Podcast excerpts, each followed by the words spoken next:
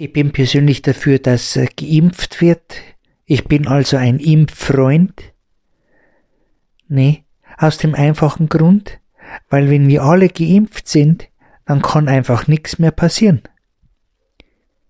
Deswegen bin ich ein Impffreund. Und ich find's auch gut, wenn dann die geimpften Leute einen Ausweis kriegen, wo drin steht, ich bin geimpft, weil dann kann nämlich der Polizist, der mich anhält, in Ausweis reinschauen und sieht, ich bin geimpft und dann darf ich weiter einkaufen. Und ich darf, und das finde ich ganz besonders schön, darf auch ins Ausland in den Urlaub fahren. Ich darf auch ins Supermarkt zum Einkaufen gehen. Wenn ich mag und ich mir zum Beispiel im Kino was anschauen will, dann könnte ich das auch tun. Und das alles eben, weil ich diesen Ausweis habe. Also dieser Ausweis ist, ist ja quasi äh, die Freiheit.